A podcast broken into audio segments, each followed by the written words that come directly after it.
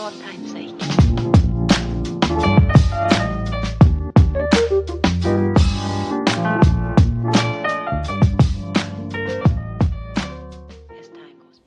Di troppo amore fuori dal labirinto della dipendenza affettiva.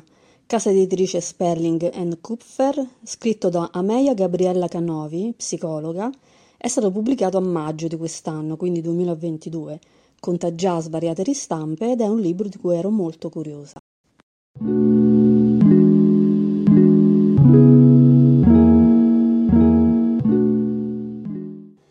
Sul tema della dipendenza affettiva si è scritto tanto e Donne che amano troppo di Robin Norwood è sicuramente il libro più famoso. Sul narcisista si sono spese e si spendono ogni giorno tantissimi post o articoli, tipo Come stanare un narcisista in cinque mosse, cinque cose che i narcisisti dicono per farti impazzire, o anche Come vendicarsi di un narcisista, eccetera. Ma di chi invece è evitante non sembra occuparsene granché nessuno.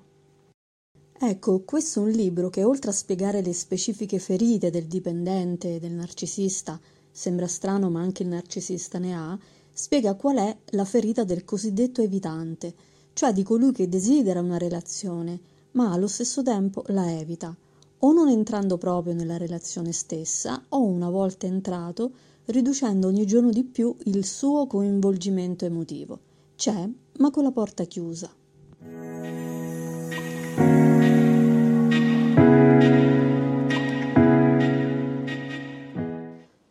Ci sono verità rivelate, assolutismi, nessuno slogan né facilonerie di sorta. Di troppo amore è un libro scritto con mano calda e sguardo ricercato sulle parole, con grande attenzione alle varie sfumature semantiche che conducono ad altrettante sapienti sfumature emotive, quelle proprio di cui la dottoressa Canovi vuole parlare, esattamente quelle. È molto piacevole respirare in ogni pagina un'autentica assenza di giudizio, soprattutto quando descrive alcuni casi che la dottoressa ha seguito. Infatti, con lo stesso sguardo privo di giudizi e di colpe, racconta dell'incontro con un paziente narcisista, l'unico che viene citato, uno dei pochi che ha pensato di recarsi da uno psicologo perché i narcisisti di base non sentono alcun disagio per i loro comportamenti, ma ovviamente lo fanno sentire agli altri. Il caso di Carlo è quello di un truffatore emotivo e viene affrontato ricostruendo le dinamiche della sua famiglia e risalendo all'indietro fino alla sua ferita. Esattamente il percorso che si compie anche per chi è vittima di un narcisista o per un evitante, né più e né meno. La strada da percorrere insieme è la stessa, risalire alla ferita.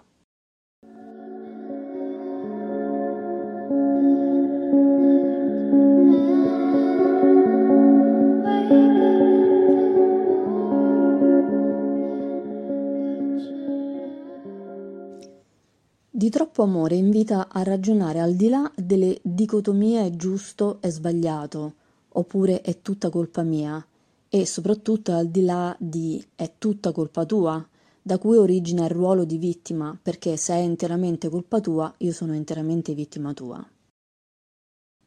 E allora come si esce da queste sabbie mobili? Come ci si tira fuori dall'immobilismo del sentirsi vittima di qualcuno? Di troppo amore parla di risignificazione della propria storia, ossia cambiare la narrazione di sé, non più guardando fuori al narcisista di turno, ma a noi, o meglio a quelle parti di noi che si agganciano alle dinamiche che mette in campo un narcisista. Quindi, più che indagare cosa fa o cosa non fa qualcuno al di fuori di noi, lo sguardo si rivolge a sé e alle proprie ferite non cicatrizzate, e siamo noi le uniche persone a dovercene occupare. Non è il nostro partner a doverlo fare, il quale non è tenuto ad essere un risarcimento di ciò che ci è mancato né di ciò di cui avevamo diritto, e non potrebbe in nessun modo mai esserlo. Ecco, il libro sembra dirci in molti modi diversi questo, che malgrado i film, certi film, malgrado certa letteratura, che è e rimane letteratura, malgrado le canzoni, alcune delle quali girano intorno al senza te io non sono nulla, malgrado questi rinforzi culturali, siamo noi che dobbiamo occuparci della nostra completezza, a partire dalla quale, dopo aver saputo sostare e perché no anche abitare i nostri vuoti, possiamo scegliere per amore e non più per bisogno.